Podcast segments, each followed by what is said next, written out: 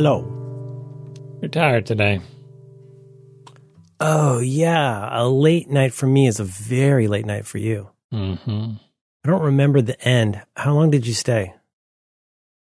I was there till 10.30 my time. Uh, yeah, I don't know. I think maybe 1.32 or something like Oh, uh, what we're talking about. Okay, here we go. Um, will have come out one week ago when this episode airs, which is the Dubai Friday holiday party, which you should go and listen to because I, I remember parts of it being funny. It was mayhem. Yep. Too many people. Well, ask how No, often they wake me. Yeah. now I'm on no sleep, Merlin. No, sleep. No sleep. that makes a pretty strong bird. uh, so thanks for doing that. That was fun. Yeah. We do. We have some meta, slightly meta things here. Oh, see, are you cleaning up? Are you cleaning up my? Document?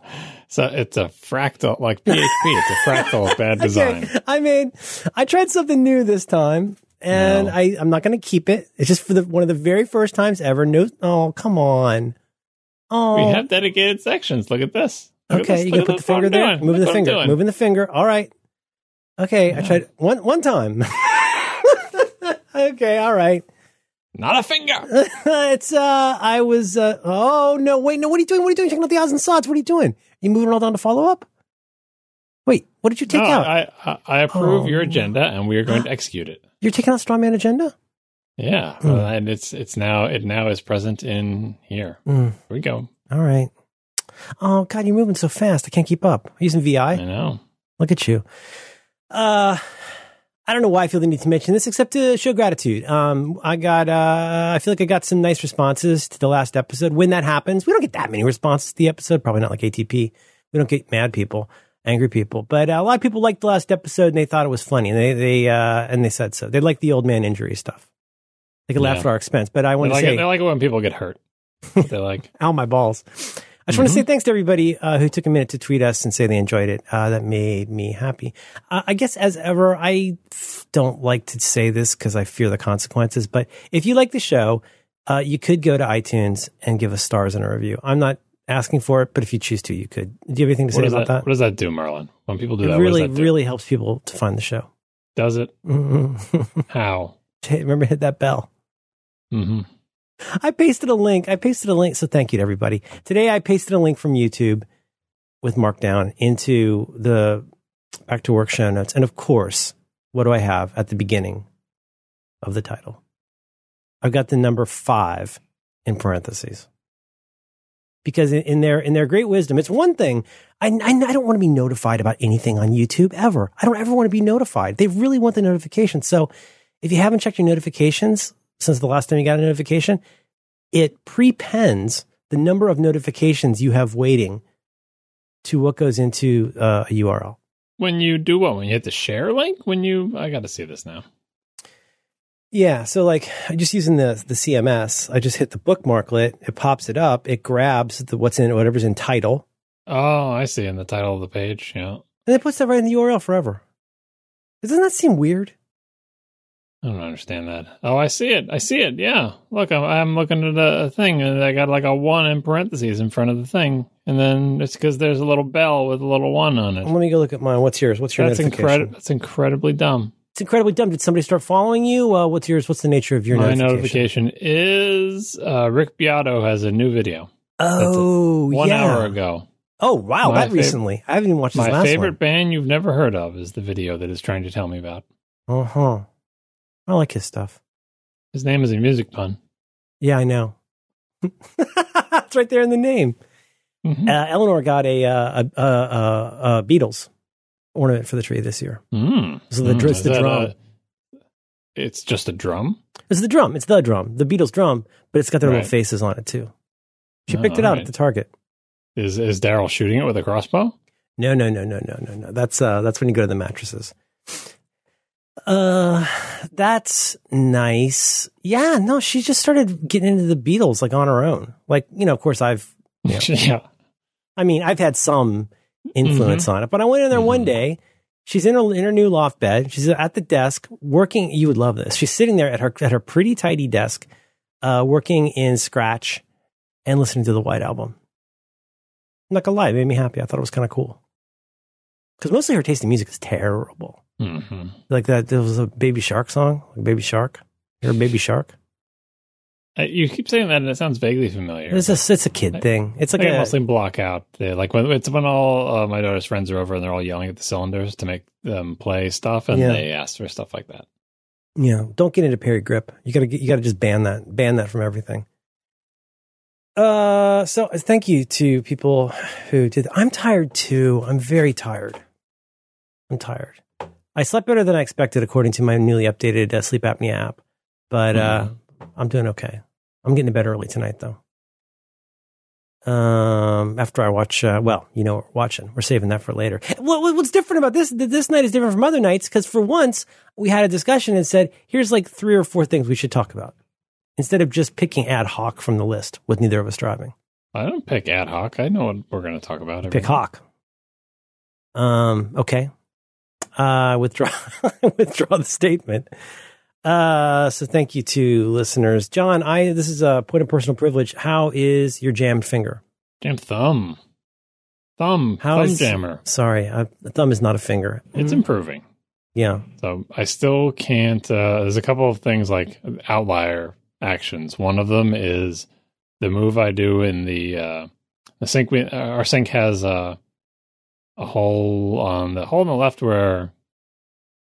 Uh, no, hole on the right where the little sprayer thing used to be. Remember when we were kids? The Oh, sinks yeah, would sure, have like a little sprayer, right? But Mhm. nowadays those are out of favor and We put a, um, we put the whole, we put the, um, rubber lid from a beaker in there and it fit perfectly. Hmm. Now we've got a soap dispenser over there because they sell those soap dispensers that'll go in that hole, and it's like Oh, a little. cool.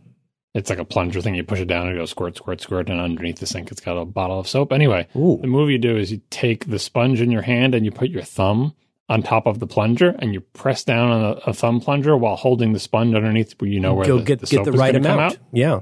Go squirt, squirt, squirt. But that is a, quite a stretch because you got to have the thumb stretch way out to be dead center over the plunger. Mm-hmm. Then you have to have the rest of your hand positioning the thumb, the, the sponge out where the little nozzle is going to squirt. Still can't do that move. It sounds like a still- reward challenge. Yeah, that is still too painful to do. So uh, Oh, that's yeah. out. But most other things, I can you know I can mostly turn on and off faucets. I can tie my shoes. I can take them off if I'm really really careful. But yeah, your thumb is used in a surprising number of things. So it's it gets better every day, but it is still not back to normal. It's a real utility player. It it, uh, Mhm. it helps helps you out in a lot of jams. And you don't even realize it. Mm-hmm. Oh, sorry about that. I'm trying to think if I've had any more good injuries. My back is less hingy, which is nice. We may end up talking about projects later. Oh, we still got a bunch. We still got a lot of balls in the air. I'll save it for this segment. Mhm. Uh, I guess that's. Do you have anything else for follow up? I think that's it. I'm so confused now. You, you took away my straw man agenda. I don't know what's next. Uh, Ready? We're going to go to UTV next. Oh, down in many- many topics. Chronological order. Yeah, you got it. I um I think I fixed my own bug within seconds, but I wanted to ask you about this because it's kind of in your wheelhouse. I have an LG 55 inch TV, 4K TV, uh, 4K, I guess UHD, whatever it's called. Like it's a nice TV. I like it a lot. We got it about a year ago, and I I have been babying this TV. I do not allow. I'm not as bad as you, but I do not allow horseplay near the TV. No one's allowed to touch the TV. If certain people who are in our house every weekend are touching the TV, they're they're going to get a text about it. Don't touch the TV. Like it's really important. I've been ba- I babied this TV, and the other night, I guess whenever I put this in last week or so, uh, uh it was a Siracusa moment because all of a sudden, not even yeah, you know, it was kind of mostly in the lower left hand corner was a very dark cloud, and then some kind of cirrus clouds that came out from it all the way to about a third of the way in. So like the lower sixth maybe of the screen had some serious clouding, and I freaked. I didn't know what to do. I ran over there. I started looking for magnets. Did our uh, Nutcracker do that? Like, what happened? How did this happen? Ma- magnets like it's a CRT. I don't know. I don't know how magnets work. do you know how they work? I do. Okay. It's because of the polarity. Is that what it is? It's uh, uh, OLEDs are not affected by magnets in the Are same you way sure about that? are. You're really Yes. sure about that? Yes, What if it was a really, really, really big magnet it's different, different technology. on an infinite magnet scale? Hmm. Okay.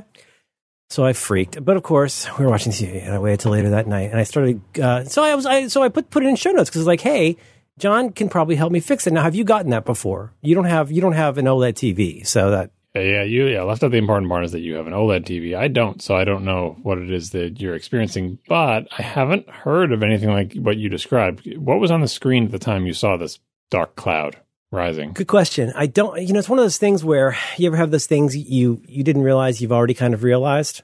You know, like uh, like you're getting a cold sore or, or a migraine, and you're like, oh, Mhm. I just realized I am getting a thing.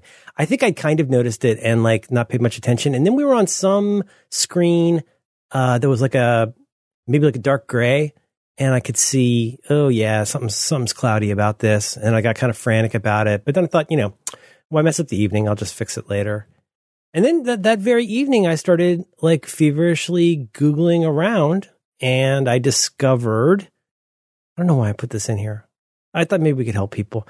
I, uh, I discovered that, uh, there's, the, I guess most, uh, most TVs, but especially OLEDs and most especially, especially LGs have a functionality under OLED settings, I believe, called Pixel Refresher.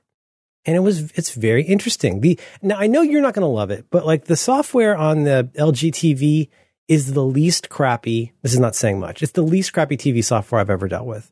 If you if you go to Rtings, you can see what it looks like. It's got kind of a weird, like smushy Helvetica rounded thing I don't love, but but it works. And, and I discovered this. I googled around. I went to the godforsaken Reddit and like found out about this. And uh, and so basically, what you do is it says, okay, this is going to do this stuff to your TV. You can we can have it start right away, or after you uh, turn the TV off. It needs needs to be off for one hour, and uh, then uh, it's going to do this uh, magic mojo that like if you have any retention or or cloudiness or what have you. And um, I've run it at least twice since then. I ran it once. It didn't seem to work. I think the TV turned back on before it was done somehow because of I was just listening to you on ATP because of the wonderful reliability of the CEC stuff. Um, no, but I ran it twice and it went away. And then I saw it. I thought I saw it someplace else and I ran it again and it worked a treat. It totally worked. Running Pixel Refresher inside the LG uh, inbuilt app uh, took care of the cloudiness and it just went away. So maybe it's not magnets. Was the cloudiness animated or was it static? Like, did it did the whatever uh, artifact you were seeing did it change and move, or was it always the same? Was it I, I. I, if it moved, I didn't see it. I would say static. All right? Um, so every TV has some weaknesses that you can bring out by causing it to display certain things. Most OLEDs, uh, including yours, and they've been getting better with, uh, about it over time, but they still have it have a thing they call dirty screen effect, where if you put a full kind of medium gray across the entire screen, rather than seeing a big uniform gray, you see kind of these vertical striations. Like Hmm. it doesn't look like a uniform gray. It looks like there's some like darker vertical areas. Um, I'm wondering if that's what you were seeing and you're only noticing it in the lower left because the screen was grayish over there. Hmm. But I've never heard anything emanating from corners like that. And it doesn't sound like image retention unless you can say that the this cloudiness coincides with like the MSNBC banner or the CNN banner or something that, That definitely, that definitely came up. Yeah. You know, it's the internet. So you're going to find all kinds of stuff. But yeah, there were all kinds of different things. One of them was your, what do we call HUD? What do you call it? Like whatever it was. When you get like a Mhm. bug in the corner that, that like on your, on your precious, uh, what do you have that you like so much? Plasma. plasma TV. Yeah, that was something that came up. Uh, not stuck pixels, but uh, retention came Yeah. up. But then when I saw what it was, and I, I didn't, you know how it is. You look for enough of an answer to fix it, and then you know, in my case, I just get back to what I'm doing. But apparently, it runs some version of this pixel refresher functionality um, every so often on its own. I guess if and when it shuts down after n hours of use, it does this automatically. So maybe we haven't noticed it because you know it's funny is also concomitant with this i feel like is that my tv is not sleeping after the apple uh, tv has gone to sleep so i don't know if that's cec or what it is but i don't know if that has anything where anything to do with it where it's been running longer than usual and so it hasn't had a chance to run the pixel refresher but it sounds like something it uh, tries to do on its own anyway which seems pretty clever. Yeah, they're all in a constant battle to uh, to deal with the uniformity issues because it's basically like the the things that make the picture uh, age by uh, by them being used, and so if they're used unevenly, they age unevenly, and so you get a screen where you, the television is saying just show the same gray across the whole screen, like fifty percent gray, but each picture element is aged a different amount from Mhm. being used a different amount, and so that's where you get the dirty screen effect. It, it, each one reacts to the input in a different way. One may be brighter than the other, even though the input signals all of them is the same. They react differently. So those I'm not sure what those screen refreshers are doing. I think it's probably trying to even out the aging. Maybe it's keeping track of how much it's used different sections of the screen. Maybe Oh, it's wow. just uniformly uh, blasting all of them with 100% uh, white signal behind the scenes. And, you know, I, I don't know how OLEDs work. I'm a little bit more familiar with uh, plasmas, but yeah, that could be it. If you Google for dirty, uh, dirty screen effect OLED and you'll see a bunch of pictures, maybe it will remind you what you see. But like, this is one of those things where you probably don't want to know. Like, don't ever take your fancy t- television and get a test thing that shows 100% red, 100% green, 100% Like the, blue, the Marco, 100% the white. Problem, where And- like a bespoke test will show you how screwed up it is. Yeah, yeah. Because if you just do the the cardinal colors, RGB plus white plus like fifty percent gray plus like maybe three or four different grays, going from like ten percent up to ninety percent. Yeah. One of those undoubtedly will show you. One or more of them will show you some areas of your screen that are aged differently than others. Maybe you'll be able to make out an MSNBC, uh, you know, scrolling bar.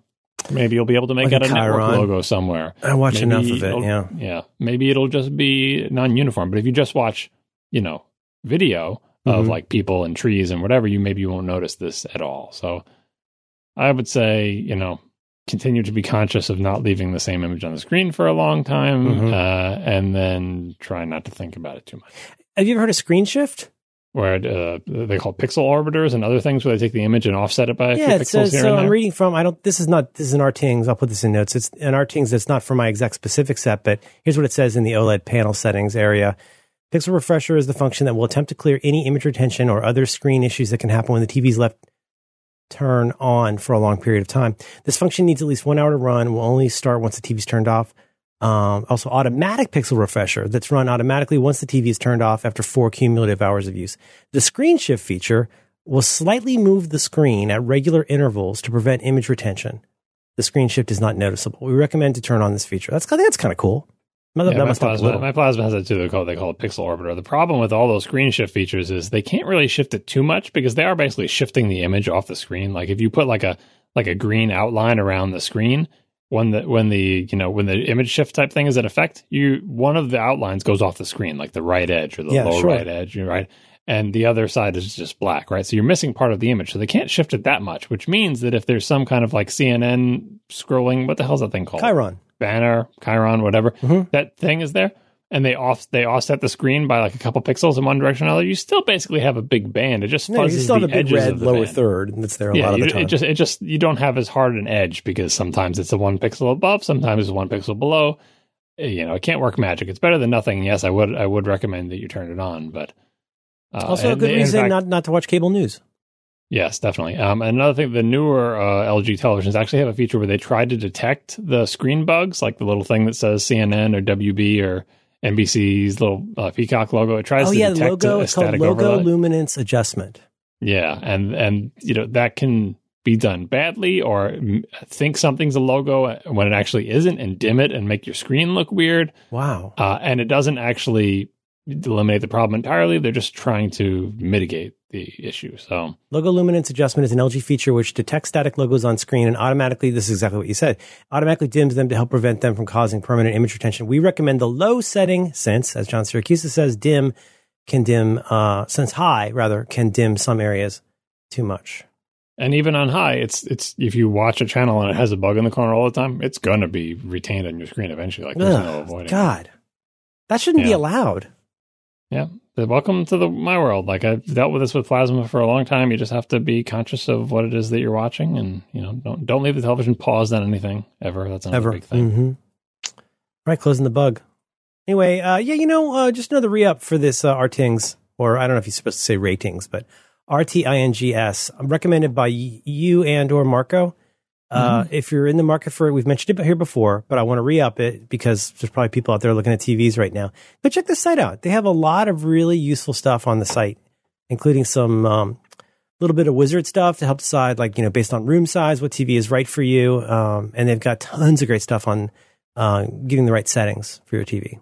It's a really good They have site. this very comprehensive, like now months long, maybe it's a year long OLED image retention test where they're just taking a bunch of OLED TVs and just showing different kinds of content on them in different intervals and seeing how they burn in. Um, wow. and and they keep and they just keep updating it. So if you just Google for RTINGS OLED burn in, you will find the page, and it is ongoing and it's it's fascinating. The only thing that I've heard about RTINGs lately that has been a little controversial in the most recent flare up of the Twitter uh, turn off motion smoothing thing, because Tom Cruise did a, did like a little PSA about it, and it's going around again. Yeah. uh, is that if you look at the settings on the RTING site, sometimes they recommend that you turn these motion features uh, not on, but like to the low setting rather than turning them off entirely, which is what you should do. So Why? um, I don't know why they recommend it. I mean, they, maybe they think people like it, or maybe you know, I, Mhm. they're settings are a personal preference. If you like motion smoothing and interpolation, then Some people really you know. do.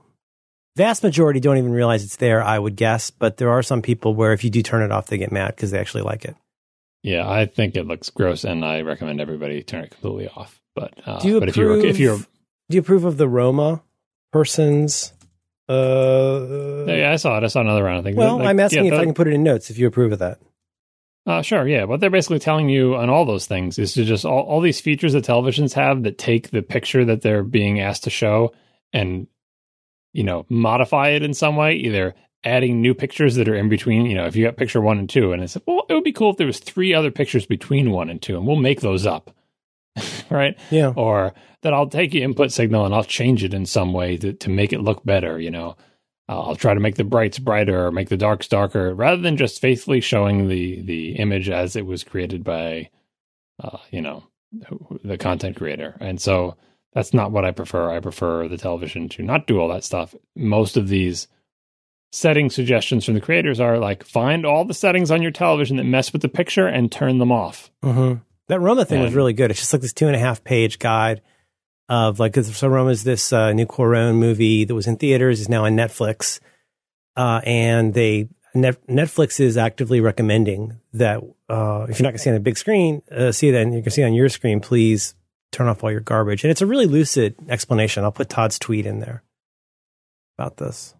Yeah, and, and Tom Cruise's little PSA was a similar thing. I He thought it was- I thought the- it was really cool. I liked it. Movie or whatever, saying you might not know this, but your television screws up the image and do all this. So yeah, I have that post on my uh, website from ages ago that I was, you know, even going for the the simpler one, which is make sure that your television is actually showing all the pixels in the image. Yeah, pixel yeah, right. aside. I don't think that's much of an issue anymore. In the old days, it was more of an issue, but let's start with the basics. But then, yeah, also turn off motion smoothing. So uh, all this is to say that the Arting site does have a bunch of settings you can try. They said, okay, if you if you don't know how to set up your TV, just copy these settings. As we've discussed in the past, the only real way to make sure your television is set up right is to calibrate it because every television is different. And the second caveat is the preferences of the Arting site do not exactly align with my preferences. Maybe they align with yours, maybe they don't, but just be aware that there are some things that are subject to preference. My suggestion is to turn every single fancy feature of your television off and just let it show the image. Uh-huh. At some point uh, in the f- well, I don't want to do a whole segment on it. It'd be fun to talk about the Spider Man. Not not tonight, but Yeah, I would like to see that. I haven't seen it. If I had seen it, I probably would have been Oh. on the incomparable episode about it because everyone seems to like it, but I haven't been able to get to the theater. I read an explanation. I mentioned it because it was something I want to say probably Joe Joe Rosensteel uh, retweeted was this detailed explanation of, of why and how, well, especially how it looks the way that it does. And I didn't really understand it. I thought maybe you could explain it to me, but let's let's hold it for the, that. the tweet I saw was like, um, it's like so you an- animate on the one instead of the on the two instead Yeah, of the one or something. It's an animated movie, and if you remember how cel animation was done when we were kids, you'd have a painted background, which would like be a backdrop of a city or a forest or something that somebody would paint. Mhm. Uh, and that, that would be, often be very could, could be very large, much larger than the frame of the Usually much higher quality than the characters. Yes, and then over on top of them, you'd have clear pieces of whatever they are with the characters Cels. painted on them in, in different poses. Mhm. Um, and you'd have Donald Duck walking or whatever. That's the character animation with sort of solid colors, and the paintings would be more realistic and uh, more finely detailed and shaded or whatever. And you can move those things independently. So you can have like Donald Duck take a pic, you know, let, put put Donald Duck's overlay on top of the background, take a picture, then take that overlay off and put the second overlay down with Donald Duck's foot in a different position and take a picture. In between the pictures, you can also move either move the background or move the camera. Um, and because those two things are independent, if you're trying to animate both of them at once in a more advanced type of thing where the character's coming towards you and the background is, you know, shifting or zooming or something, mm-hmm. you can choose to do one frame of Donald, two frames of Donald, and then move the background on the second frame of Donald, but not on the first one. So it looks kind of weird if you do it in slow motion where you see like Donald Duck walking mm-hmm. and like his first two steps, it doesn't nothing he doesn't seem to make any progress, but then all of a sudden on the third step the background jumps showing that he has made progress across the background. Mm-hmm. Right. Because they're they're independent of each other. It's just a an artifact of sort of the rate the rate of motion, the rate of change of the background and foreground, because they were literally two different pieces of, you know, artwork, right? Mm-hmm. So in the Spider Man movie, obviously it's all CG, and there's no reason to do any of that because it's all just rendered in the computer all the time. But they apparently consciously uh, decided to imitate the look of classic animation by saying, here's the background and here's Spider Man. And rather than having Spider Man's footsteps exactly track to the background, like he takes one step forward and the background moves a little step back because he's moving through the scene, right? Mm-hmm. They would have Spider Man do two frames of animation and then but the background would only oh, do one oh. frame of animation. And that's why it looks so like choppy. Yeah, it looks like it looks Spider-Man. I mean, it looks, it looks cool. It, at first, it is like, what am I looking at? The entire the entire movie is unlike anything I've ever seen. I don't oversell it, but I've never seen anything quite like this movie in so many ways. But that's one way it's very different. Is the willful the willful attempt to make these look like characters from a comic book, but the way that they move, especially in like the early parts of the film, is really jarring because of that. It's evocative of traditional cel animation. There's no reason for it when it's the computer because everything is made in the computer. There is no painted background and hand drawn cels on you know on top of it. there, it's all of a piece. But to, I mean, maybe to be a nostalgia trip to make people feel comfortable to echo the things that we're used to seeing. You don't know you're used to seeing it until you see it and say, "Oh, it looks kind of like." Spider Man is the character, and then the cityscape is the background. Never mind the, the, cityscape background is all still rendered in 3D, and we're zooming through it in a way that you could that you would never do in mm-hmm. traditional animation because it would just be too expensive to draw all those backgrounds. Like the whole point of the background and character thing is you spend a lot of time and money and detail on the big background, and you just do that once, and it doesn't change, mm-hmm. right? You don't zoom in and around and through the trees and the branches. It's just like that's just the background, and then you do all your animation animation with the characters more cheaply drawn and painted and inked in front of all of that. Again, no no reason to do that in in animation except for as as an homage or as a nostalgia thing or as just a fun artistic effect. So that's having not seen the movie but only seen the tweets about it. That's my take on what they're they're going for. Did you end up seeing Isle of Dogs? We, we talked about it on the show, old man. Hmm. You saw Isle of Dogs? I, we talked about it. This show. yeah, this what we're doing now. Are you sure? With me, we sure did. Okay. Was it in a, was it in a smaller slot? Uh, no. maybe I don't remember. But you have seen it. Yes, okay. I have seen it, and we talked about it. Okay. Did you did, did, you like it? We talked about that too. Uh, we talked yeah, about on, on this thought, show. we talked about that. Yeah, I thought I thought it was okay. Okay, but uh, that or Fantastic Mr. Fox are like uh, movies where like I um, it's amazing to me how how much I will um, get absorbed. Yeah, in yeah in the images and but in the story, and like I'll stop thinking about like what would be involved? And obviously, they know how to do this, but in my head, my brain is bent by the idea of having three, four, five, six, sometimes many, many characters that are all moving different ways at different times. Their hair, the hair on the animals is moving. The camera angle is moving. I just, that just seems like the craziest job in the world to be able to be doing all that stuff, not with CG. But you know, moving camera and CG is a different kind of thing. But in this case, like my God, just blows me away. I'm glad you liked it. We should talk about that sometime. Isle of Dogs. I saw a good uh, time oh, Wes lapse. Anderson. I yeah, I forget what it was. It was a time lapse of some stop motion thing. It wasn't. Uh, maybe it was uh, from Aardman, the Wallace and Gromit people. Anyway, it was. It was a scene in some animated thing. Uh, and they they were showing you like a behind the scenes thing where you could see both the camera and the person whose job it is to come in and move the character an inch and take a picture and move the character and take a picture and move the character and take a picture right? Um oh maybe it was maybe it was a pair of hands making sushi. It's coming back to me now. Or yeah a pair of hands making some kind of food thing. Uh and they showed a time lapse of the scene. And of course, in the time lapse, if you just look at the hands that are being moved, they move more or less in real time. So like, you know, 12 frames per second or 15 Oh, frames that's per second so or whatever. cool. Yeah. But the person is moving like lightning speed back and forth.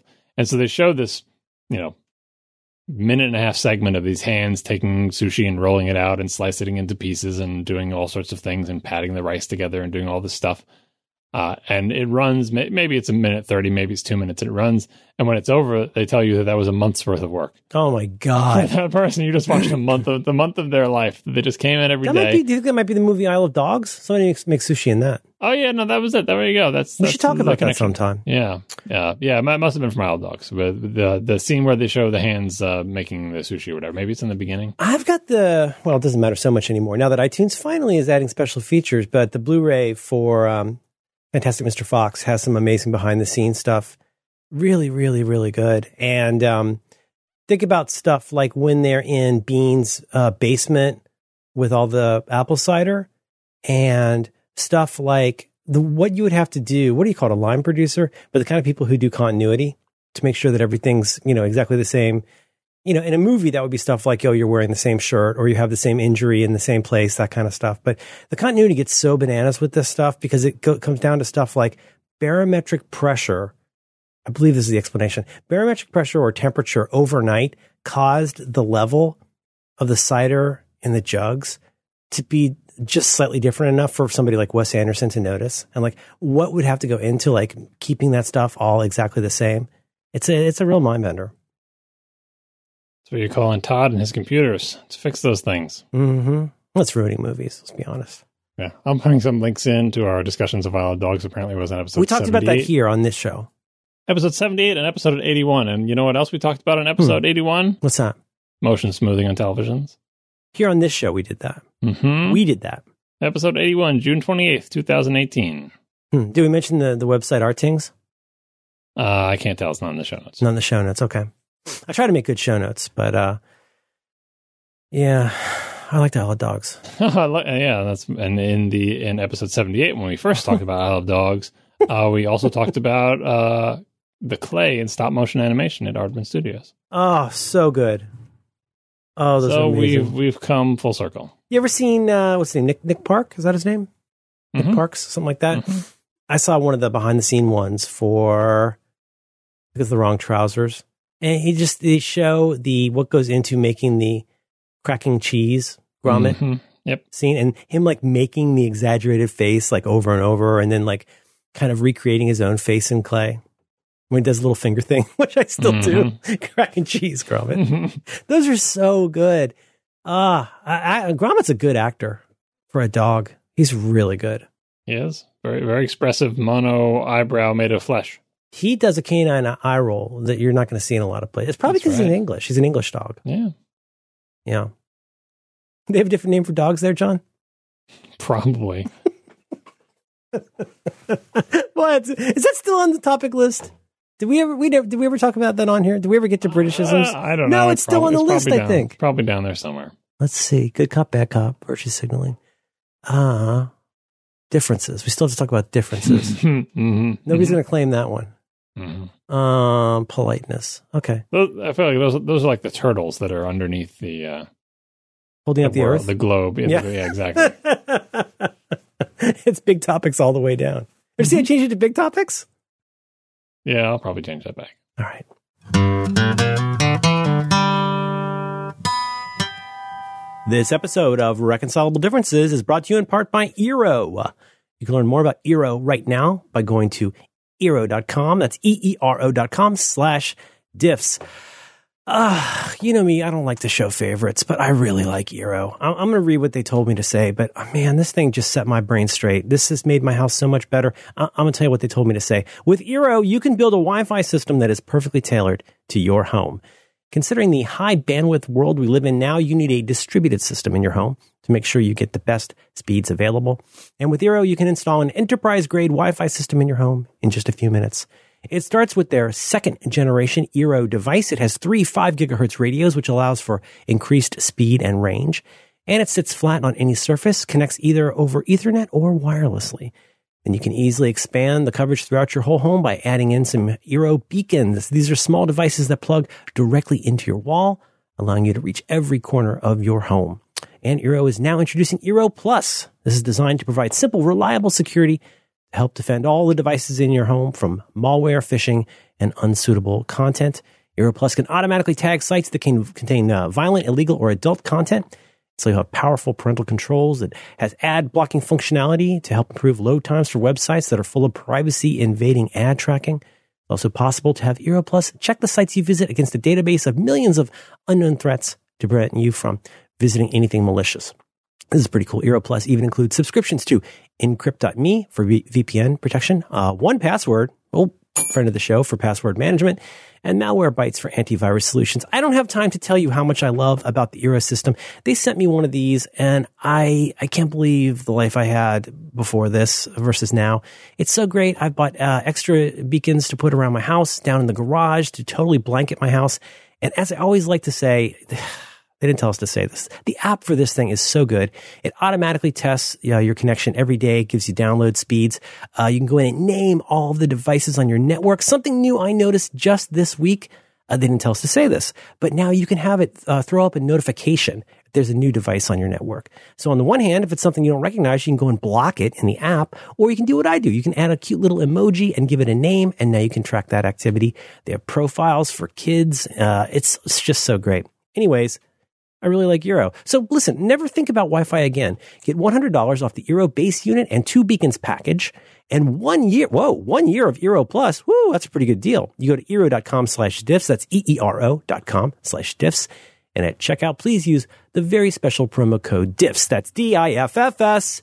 Eero.com slash diffs. Promo code diffs. Ah, yes. Our thanks to Eero for supporting reconcilable differences and all of Relay FM. So, do you want to talk about your Backblaze problem, or do you want to st- jump right into your house projects? You know what? Actually, I'm going to ask you to. Uh, I, am going to give you. So this is going to be a Siracusa sandwich title, which is going to be. I'm going to tell you a problem I had. I'm going to tell you how I solved or discovered what was causing the problem, and then the part in the middle where I was asking your help, I would like you to share with people. It's very short. It's very boring.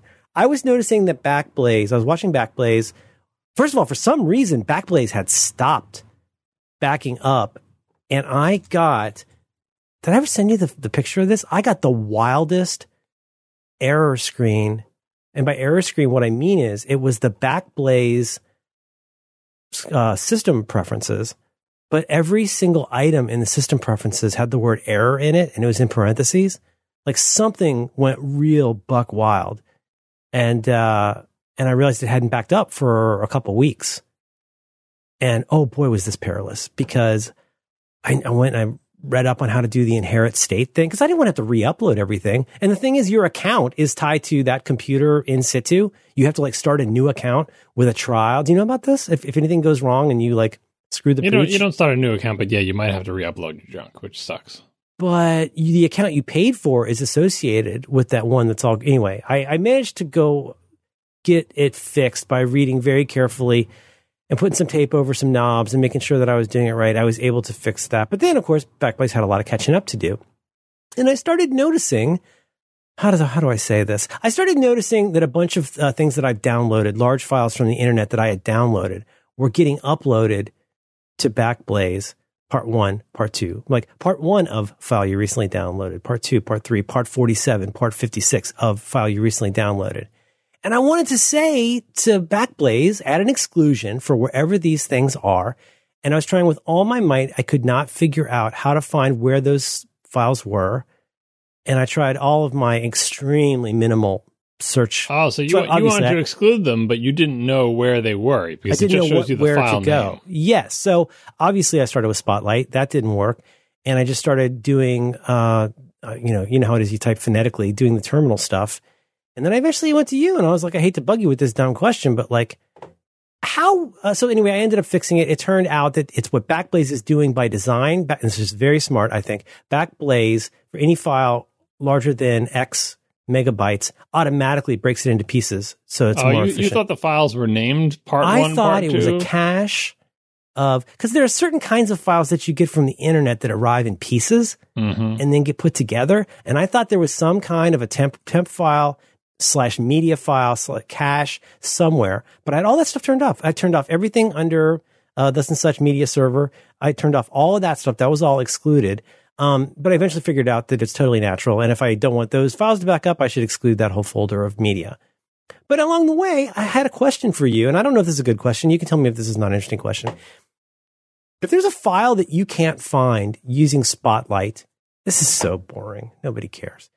What is the best brute force way to find a file anywhere on any of your drives, including inside dot folders, including inside bundles if necessary? Because I was looking inside bundles. I was showing showing package for bundles, if you know what I mean. And uh, I don't know, it just got me thinking about it. Like, do you ever have to brute force go and find a file that Spotlight can't find, and how do you do that? Well, first, I want to point out that it, had you told me what your actual situation was rather than jumping to what you think is the solution and just asking me how to implement the solution, I could have helped you. Because if you Yeah. had said, hey, um, I'm looking at Backblaze and it says there's these part one, part two, part three files, and I think I shouldn't have any part one, part two, part three files, so let me find these part one, part two, part three files, I might have been able to tell you, oh, those aren't files. It's just taking a big file and breaking it up into pieces and uploading them. You know that. so that. if you're looking for a file, I might have been able to tell you that, but you didn't ask me that. Instead, you skip you skip right to the solution and said, "How do I find a file on my computer?" I tried to I tried to troubleshoot, and I shot myself. Yeah, so someone suggested to you already that by that point in Slack to use the find command and to run it with sudo Casey. so that so that it runs this root, and that is basically the slowest brute force way to you have to run it as root because it- slow. yeah, because if you don't run it as root, it won't be able to go into any directories that are not readable and, and executable by you. You want it to go everywhere, therefore you have to run it as root, and it will literally just walk your entire file system and go into every single directory. Now, the, arguments to the find command, you can you can uh, pass a dash name argument that can be a regular expression that will say, and if you find something that matches this regular expression, print it. You don't want to just do find and then have it print everything because you will end up with a huge list of files, and then you'll have to like go through it in a text editor and find stuff. Okay. Uh, it's much more efficient to let the find command do that filtering for you, uh, so you don't end up with this giant list of files that you have to sort through. Or you could just get the giant list and just keep it a future reference. But that is incredibly slow. I also recommended the locate command, which Right. does something similar. What's the distinction? the locate command crawls your file system, not everywhere, but most places, and creates a, an efficient database to look up stuff. And then you just run locate and some expression, and it very quickly gives you an answer because it's not crawling your whole file system. It's just consulting its database of all the files on your thing. It's not up to date all the time because it has to run like a cron job that updates that database periodically. Uh-huh. But if you need to find a file quickly, it will very quickly search its database and tell you where it is. Now, the locate uh, thing doesn't run by default anymore on Mac. So if you run the locate command for the first time, it'll be like, oh, you don't even have a locate database because you've never run this command before. If you want a locate database, do such and such, which tells you to like Ah. enable some job or whatever. Okay. After you enable that job, periodically it will update your locate database. And then if you want to quickly locate a file that you think was not created in the last hour or day, but has probably been around for weeks, you can type locate space and then some substring of the file name and it will find it. And then finally there's Spotlight, which is very similar to locate, but it's you know Apple's entire uh, thing, and it, it it will mostly search your only your own files and files that are readable to you. And there are lots of different ways to skin this cat. But yeah, the brute force way, I would never resort to brute force because it could take like literally an hour or more to crawl everything you're driving. Mm-hmm. It took a real long time. Well, I tried to be a smarty pants, and I went and created a file with a nonce like one off. I had 1Password make a three word uh, phrase with dashes, and then I created text files with that name appended with which hard drive it was going to be on, and I stuck those on the hard drive and waited a while, and then went to see if Backblaze had backed those up, and it had. I thought maybe there'd be some way that I could like, I don't know. Hmm. It's, it's kind of So pushing. the, fan, the even fancier way to do, like again, if you told me the whole problem is like some program says it, you. some some program is doing something with the file and it's telling me I'm doing I'm uploading this file or whatever and you're like where is that file what are you doing with that file if the program really doesn't have a way for you to like have like a tooltip or some other like looking at its logs where it shows the full path instead of just the file name if you've exhausted all those avenues you can do a thing where you can ask the operating system this process this backblaze backup process assuming you can find it is probably some strangely named process Mhm. you know that you can find in the activity monitor. Can you tell me every file that this process has open right now? Uh, it's called the LSOF command. Oh, is that, is that what stuff like AppZapper uses? Do you think? Like when AppZapper kills an app, it kills all the things in application Uh, support. no, No. I, I hope not because uh, you know, so LSOF is a command line thing, and it will tell you every file that process open, which will include all of the libraries that that file uses, like the the frameworks that run the UI and all, all sorts of other C libraries. Those will be listed in LS, LSOF, and of course, you don't want to delete those. Like every mm-hmm. every program probably has a bunch of libraries running. That's part of the operating system, right? But it will also have any other files that it has opened for reading. So if Backblaze is backing up a file, it probably has that file open for reading, unless it read the entire file into memory and then quickly closed it. But um, and then the, the, final way is you can use a FS usage, which is file system usage, which yeah. says across the entire system or for a particular process, show me every system call related to the file system that this thing does, and you can sometimes use file paths in that. So there are all sorts of fun ways to try to get this information, but uh, in the end, uh, as you discovered, it's just a Backblaze breaking up a big file into small pieces, and you just you know find out where the original file is. Don't look for the pieces. Did I ever tell you about when I installed? I purchased and installed the OS 10 beta back in the day. Maybe. Well, because the there was supposedly I, I don't you can I'm just I'm just going to make mouth words and you can tell me what it means. But there was a thing where essentially you could install OS 10 on your computer without completely borking nine, where you'd have some way. I've, there's some kind of a key combination at startup or something where you could have OS 10 and 9 living at the same time, I think, on the same drive. Yeah, I vaguely recall that. Well, I thought, because I'm used to the old file system, right? I'm used to, I'm used to, well, that is to say, sorry. I am used to the way the old Mac worked, which is like if you want to get rid of your TCP IP stuff, you just delete that file and that's fine. You're all good to go. You can just get rid of any kind of a folder stuff generally. Uh, anyway, I decided I really didn't like OS 10 after like a day or so. And so I went through and I was trying to figure out everything I needed to delete to get rid of it. And um, one of the things I got to was um, a folder called library. And I thought, well, I don't want to store my books on here. I'll just get rid of that. So I had some problems. Yeah, there's a lot of stories about people doing that with uh, classic macOS because you'd go into the system folder and people would say, "I don't know what any of this junk is. What the hell right. is this? What, what's Finder? I don't know. Delete. No, I want to run really clean. I, I want my hard drive to be fast. I don't even want to have the, yeah. the system. What is this? I don't, I don't, want a system. Just give me the computer. I don't need something called system. I can go in the garbage too, and it would let you. There was nothing stopping you from putting that stuff in the garbage. like it's it's the currently running app. Same, you know. It, at least OS 10 would make you like authenticate as admin or whatever, but yeah. people by then are blindly trained to type their password whenever prompted anyway.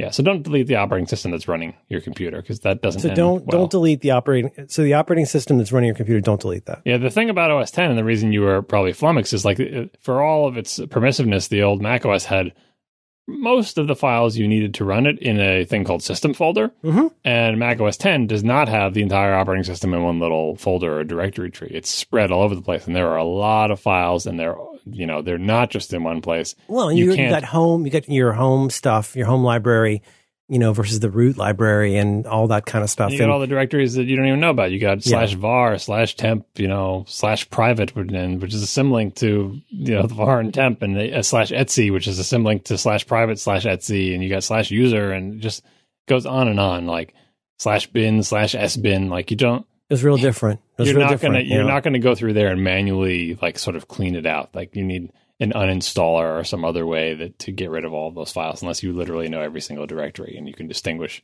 you know which is which and which are which are hidden and which are invisible and which are dot files and which have the uh, you know the hidden flag set and all the other stuff os 10 in the beta was very slow but it was even less good when i started deleting folders so lesson learned yeah it took me like three different tries I didn't realize how attached I was to old, like at that time, OS mm-hmm. 9 or whatever it was called. I, I, it just looks so, cause back then, this is a Stephen Hackett thing, but didn't they still have like photoreal, not still, they had introduced the photorealistic quote unquote icons? Like in yeah, the, I mean, we still have all the vestiges of that yeah, today, but, but yes, they, they were, were they were very uh, glossy and fuzzy, and they weren't uh, sort of as iconized and posterized. Uh, no. To varying degrees, some of them, some of them hold over from the next uh, days. Actually, were uh, more cartoony, but then the modern Apple ones were very photorealistic. But everything was like non-retina res, so and they were so also... big you could make them so big. I was used to like uh, the ResEdit sized options that you had, and like it was mm-hmm. so crazy to see like you know, I'm trying to remember what they even were, but stuff like maybe the applications folder was one. Didn't they use like an actual like a compass and a pencil or something like that, like a photo of that? I remember. I should look it up. I remember looking real weird. Uh, the I think the application A was like a, a, paintbrush, a pen, and a ruler or something, as opposed to like the uh, the uh, boring white dowels that make up the current application logo. You can see it on the App Store logo. That A, that A made out of yeah, yeah, yeah, sticks, which they apparently stole from somebody. I don't know. There was the whole big kerfuffle about someone who did that. So down in the dock, you got Sherlock. You've got mm, yeah. Internet Explorer. The, the mail, was cartoony. Uh, mail, mail was the stamp with the little wavy postage with the eagle on it or whatever. Yeah. What was the what's the at symbol on a spring? Is that Uh, contacts? Internet. Click to internet. Yeah. Did you review this for Ars Technica? Yeah, no, I, and I, I remember speaking of what you're saying, how it took multiple tries. Most of my early Mac OS 10 reviews, uh, a I I wrote them in classic Mac OS while continuing to use classic Mac OS as my main OS, and B I often mentioned it in the review. They're like, "Oh, here's how the OS is coming along." Me, I'm still using classic uh, from day to day just because it's so much faster on my computer than, uh, than Mac OS 10 is. Took me a while to convert to say, okay, when my computer boots, like by default, I'm in Mac OS 10 and I'll only go into Classic if I need to. Like that didn't happen for many, many releases. I'm looking here. I can find a 10th anniversary thing. Just kind of my, my my website. I have links to every single one of my reviews. You still update that? Uh, almost once a year. Is that a Tumblr site, John? It is not Okay. So you're not you're not affected by the uh, by the uh, female presenting nipples. film presenting uh, Naples, yeah. No, you're, Yeah, you're good. Okay. yeah, I'm gonna put. I'll put a link for the show notes. There it is. My reviews. What is Mac OS 10? The most common answer is that it's the client or consumer release of Mac OS 10 server. Do you, you don't remember Mac OS 10 server, do you? Sure. Yeah, yeah, yeah. Well, for the longest time, you could have uh, one or the other. Yeah. No, no. So this is different. It's very confusing, right? You're right. Mac OS 10 For server, long- the for- hardware device? No, for a long time, you're right. There was Mac OS 10 and there was Mac OS 10 server, and one was a server variant of the other. But before Mac OS 10, as we know it, was released, before the public beta, there was an operating system called Mac OS 10 server. Oh, here we go. By essentially Caesar at Rhapsody, Ars Technica. Yeah. Which, yeah, like next step type thing. It didn't. It didn't look like there was no Aqua. It was, you know, it predates both of the two operating systems you were talking about, but it had the same name. Later, they made a second operating system called Mac OS 10 server.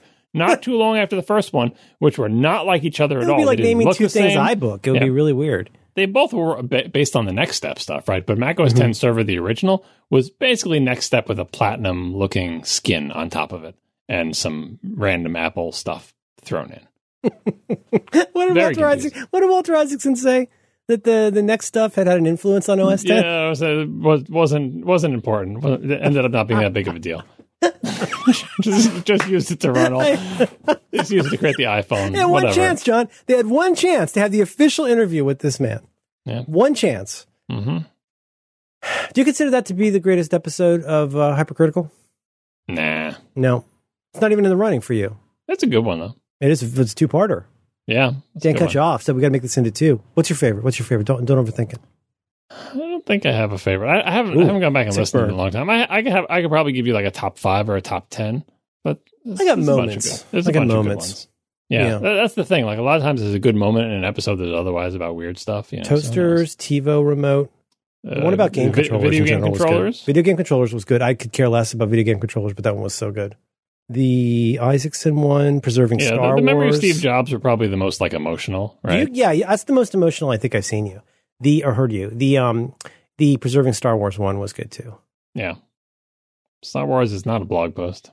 Star Wars is not a blog post. Star Wars of Syracuse County.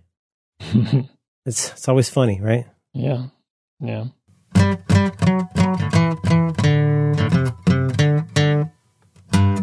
This episode of Reconcilable Differences is brought to you in part by Kane 11, company who makes ridiculously comfortable socks in precisely your size. So here's the deal.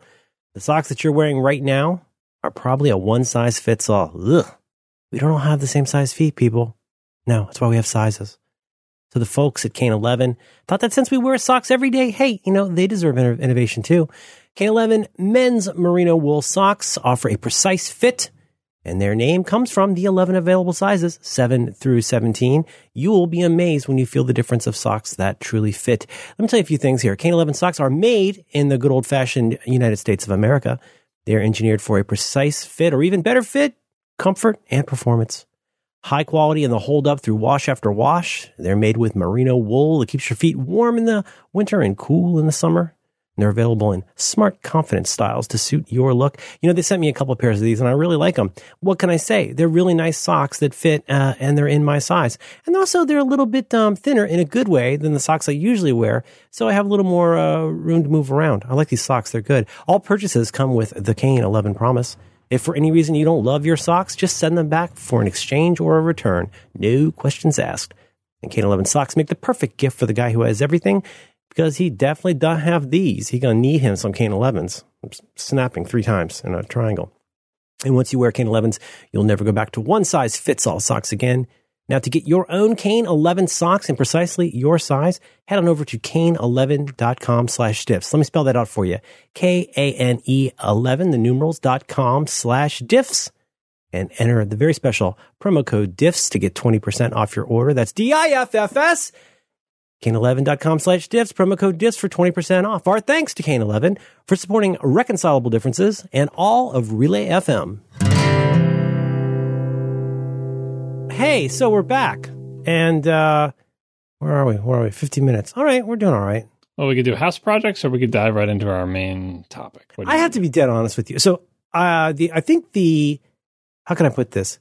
You got you got hot snakes for this main topic and I feel like I'm getting the hot snakes? Yeah, Hot. That's a new one to me. don't look it up. Like pigs and bunnies. Well, no, you wish. you got hot snakes. It's like those that Don't uh, look it that, up. that that quote unquote firework where you would light the top of the little like oh yeah, the tablet little black and little it would turd thing that makes an ash. yeah it would- Hot it- snakes.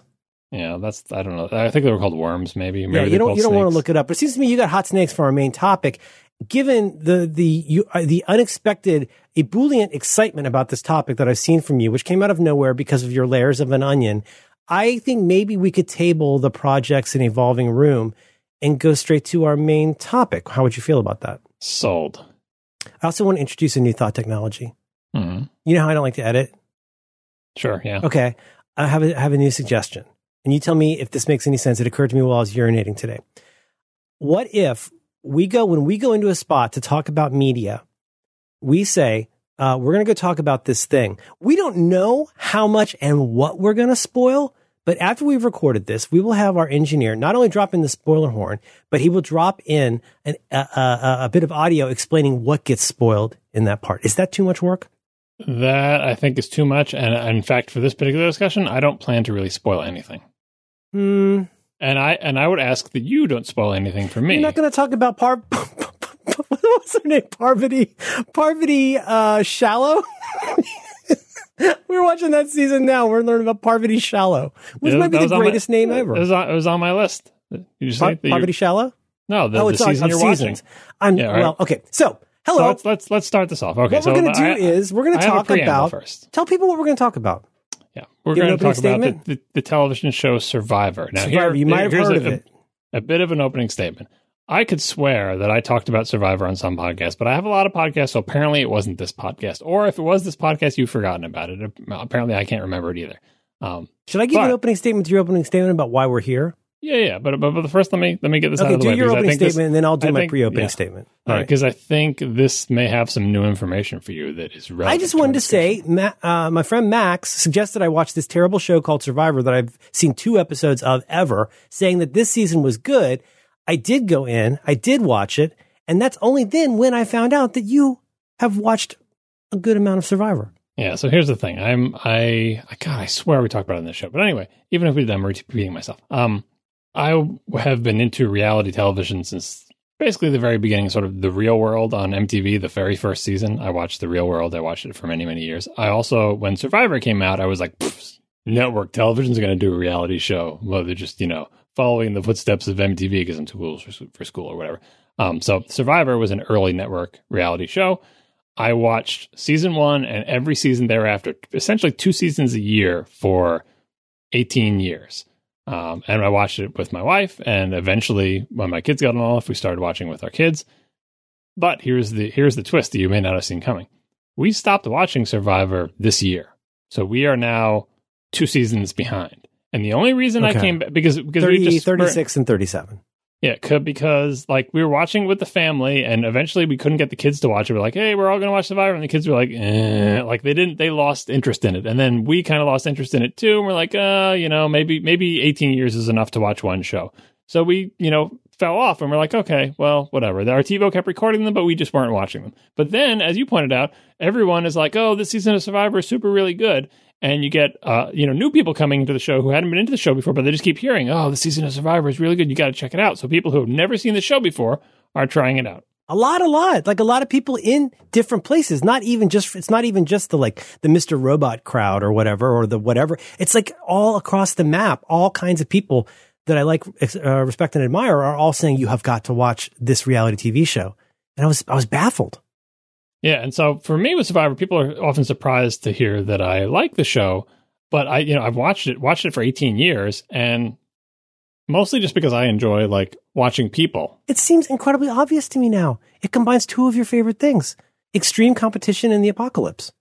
Like uh, it's not really the apocalypse. It's no. mostly like the human nature thing to see people to see people laid bare. But the recreating the recreating society with gamification that's so in your wheelhouse. I can't believe it never occurred to me. But that's the thing. Like they don't like when I first heard about the show before this first season had aired. I thought it was going to be like that. That's why I was watching the first season. But it turns out it's nothing like that at all. Like the the premise of having to get fire and having to fend for your food. Like you'll you'll see when you go back to the beginning. They leaned on that more heavily in the beginning, but very quickly learned that's not really what this is about. Yes, it's important that the people have hardship and suffer, but only because getting out of your comfort zone, literally and figuratively, is what is most revealing of your true personality and what makes the game more difficult. It's really easy to try to be suave when you're comfortable in an air conditioned place and everybody's clean and, and well fed.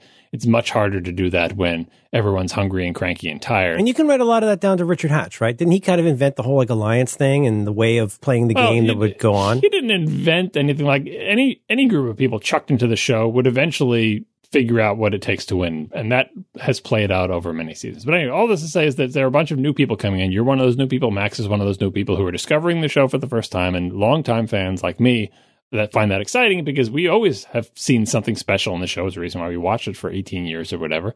And it's nice to see new people coming in, whether it's because of some incredibly savvy viral marketing campaign by CBS or whether the season actually is a good season. If you've never seen any season of Survivor, it probably blows your mind because this is accumulated, again, a very long running show, which is very advanced and, and very interesting, if, especially if you don't know all the history that led up to it. Um, so you had asked, or maybe, maybe Max had asked uh, to give you a list of like, if I want to, I'm not going to go back and watch 37 seasons of Survivor because there's just too much television. It's like impossible, right? But if I wanted to sort of get caught up on the major happenings in Survivor, so I have more of a background in the show than just like the most recent season. What seasons should I watch? So I tried to come up with a list for you of seasons. How many did I pick? Well, I mean, it was you dropped it into the Slack. It looked like there were probably twelve or fifteen. Yeah, so I try not to pick all of them. Um, I did start with season one because I think it's important to see uh, what was this show like before anyone knew what the show would be like, right? Uh, and I say one, two, three, four, five. Yeah, there's like 12 or 15 in there. And actually ended on 26, so it's 10 seasons back. Um, I doubt anyone's ever going to watch all these things, but if you wanted to know, this is what I think uh, the highlights are. Um, but uh, all right, that's that's that's my opening. I, I, think that, you should take it anywhere you want. I'm fascinated to hear. I have a lot of reckons, but I would love you to take it anywhere you want to go. Well, I now I want to hear. So you, you you heard all the people talking about. It. You decided to start watching it. Um, what did you think of it, and why did you keep watching it? Um, I should first. Uh, I um I saw a few episodes from when this was a phenomenon. A very dear friend of ours, the woman who introduced Madeline and me to each other, um, was a giant, giant, giant. She she she works for the uh, bearded dewlap guy too, um, up at the ranch, and um, she loved this show so much and she would talk about it constantly, and it was just so excruciating because we watched a couple episodes, and it was like. You talk about how Borneo season sets the baseline. The baseline it sets for me is like I immediately realized what I don't like just just in 2000 terms, year 2000 terms. It immediately established for me what I don't like about this, which is all of this drama and artificial artificial drama, unnecessary like you know unkindness and like bleh. why I eventually started to like a few years later started to like Top Dress and later Top Chef was because it was about it was more about the making of stuff than about the reality or the reality like sniping part and the planning part. And so I was extremely turned off to the show. Uh, I would sort of mentally uh, reduce my opinion of anybody who did like it. But Max said, "Watch this." I said, "I'm going to give this a try. We need some new TV for the family anyway." We never. I've tried to get my daughter to watch the race show. She was never into it. So yeah, so we we tuned in. We watched the first like. F- so here's this is a John. This goes back to chocolate. This goes back to Toy Story one. You know how this works. I say, hey, I want I want you to try this thing. Let's do the 20 minute test. No, no, no. I don't want to eat chocolate. I'm sure it's gross. Okay, fine. I don't want to watch Toy Story. I'm sure it's stupid. Let's try the 20 minute test.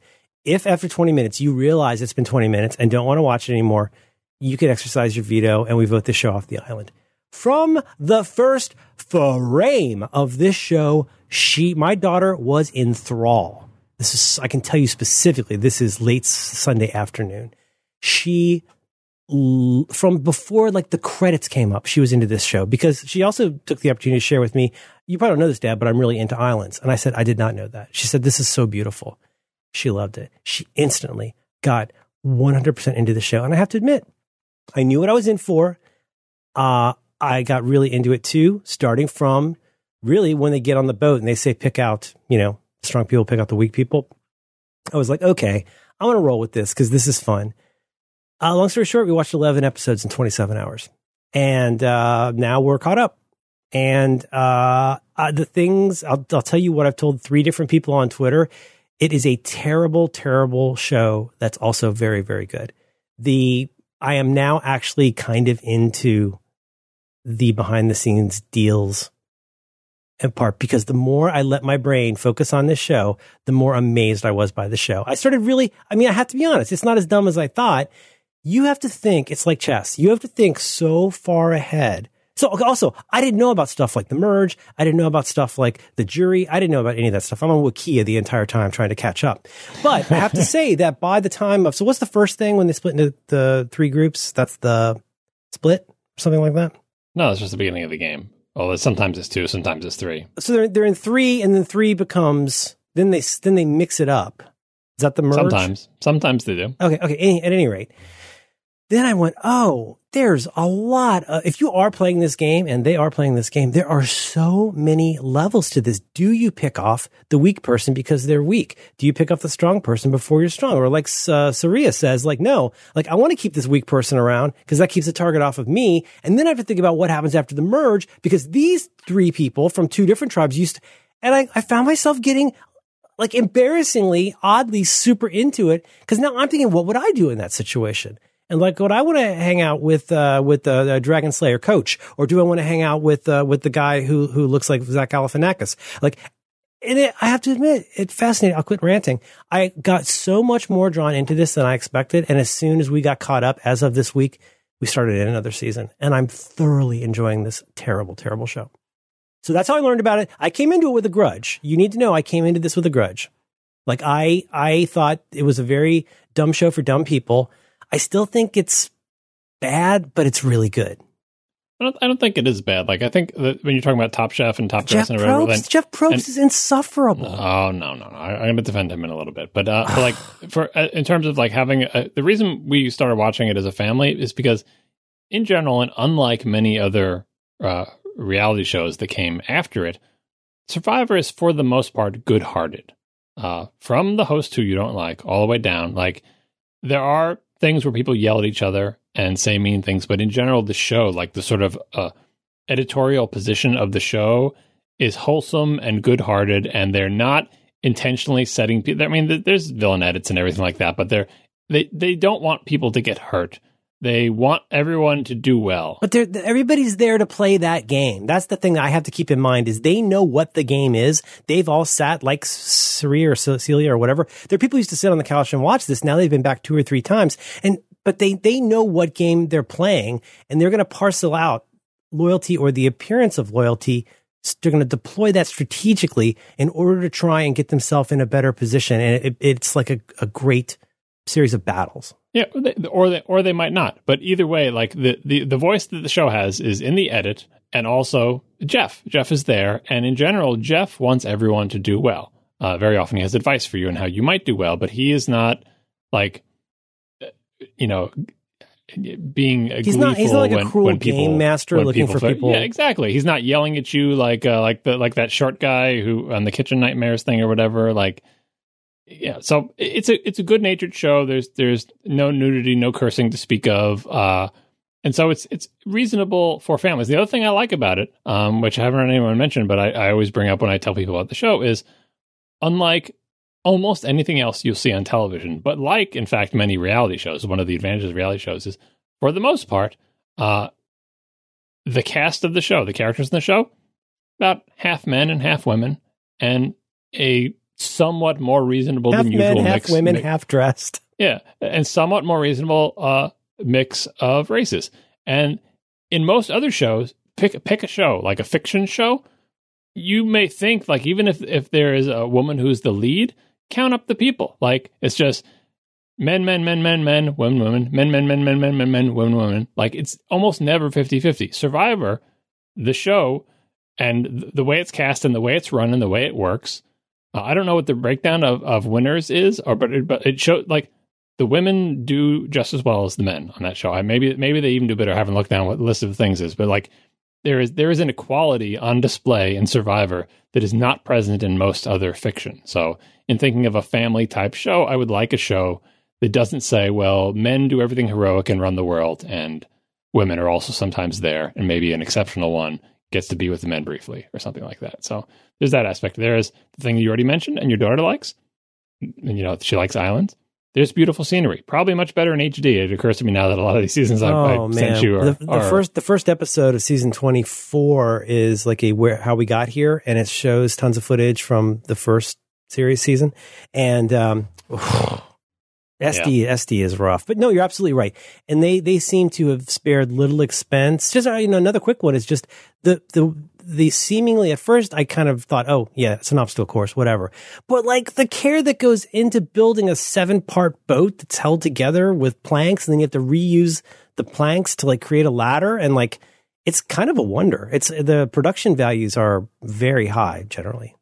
And the scene, I mean, they're on beautiful tropical islands for the most part. The scenery is, is you know, is really nice. Um, and you know, the aspect. That, so it's it's just it's just nice to look at a beautiful place. Like you come home from a long day at work and you want to just see. Let me see a beautiful tropical island with sunsets. And you know, even even if you're just watching a bunch of people sitting in their underwear on the beach talking to each other while the waves crash, it's soothing in a way that watching a courtroom drama or like Law and Order or whatever isn't. It's it's beautiful scenery, and they have all the establishing shots and stuff like that. And you know they they mostly cast beautiful people too because it's a television show so it helps if you're a beautiful person so you get to see mostly beautiful people and and the other thing i like about the show is oh so there's there's a survivor diet which i'm not sure if you're familiar with but basically you come on the show and guess what you're going to lose weight everyone loses weight Right, and it's like And it's, a so month. you- it's, a- it's about a month.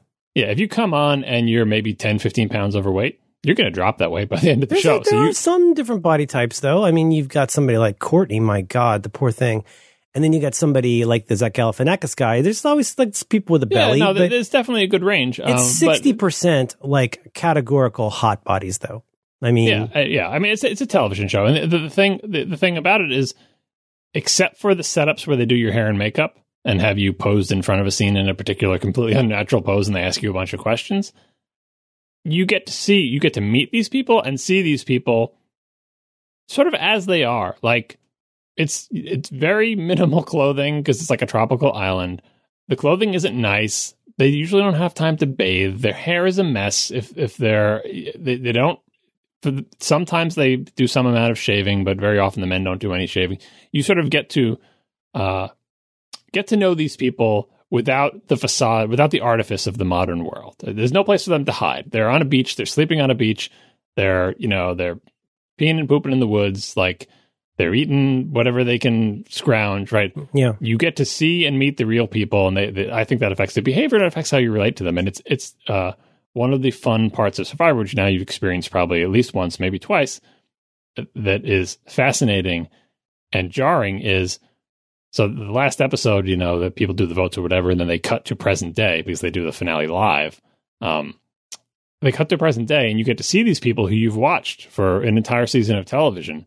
You get to see Oh, them wow. back in the real world, and Wow. sometimes you don't even recognize them. You're like, "Who the hell is that?"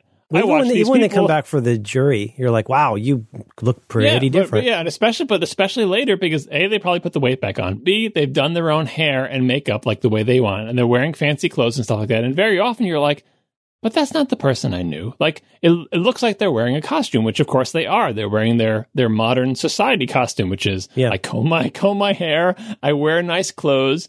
I maybe put that weight back on because I'm not starving to death every single day. Because in the real world, I you know I can afford food, uh, and I have eyeshadow and rouge on because I think it makes me look better.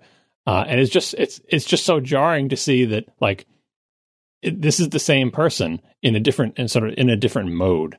Mhm. Um, and and I think that's an analog to how their behavior changes because what you need to be successful in society is very different than what you need to be successful on this game on this island. Mhm. Uh, and people Yeah. who get the two things confused uh, don't do well. And then uh, you know, And so that's, that's partly why I say it's like you say, it's not like the apocalyptic stuff, but I mean, it is, it's not utterly dissimilar from something like, I don't know, like, like The Walking Dead or something like that, in that, like, there are, there are skills, or you look at, uh, or really even Lost, where you look at the, uh, the guy on Lost who, like, suddenly, like, partly out of magic on the island, but whatever, he has a skill set that was being wasted in his, like, sit down business job that's now useful to these people that makes him valuable. Yeah, and the I don't know if I, any of the seasons I suggested have this phenomenon, but I think it's an important phenomenon. Very often, you know, especially people who from the modern world who aren't used to being hungry or cold or tired, like they're used to modern life, right? They're not used to sleeping outside. They're not used to not having the food when they want it. They're not used to being the wrong temperature or,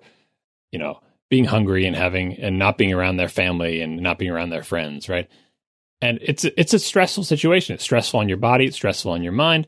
And one of the common phenomena, one of the common reactions to this is to say, I am going to address my adjustment to this new living situation Mhm. as the primary thing that I'm doing. It's almost like they stopped playing the game or have, were never playing the game. And they're just like, I'm going to build relationships with people, try to get myself comfortable, make friends and be loyal to them.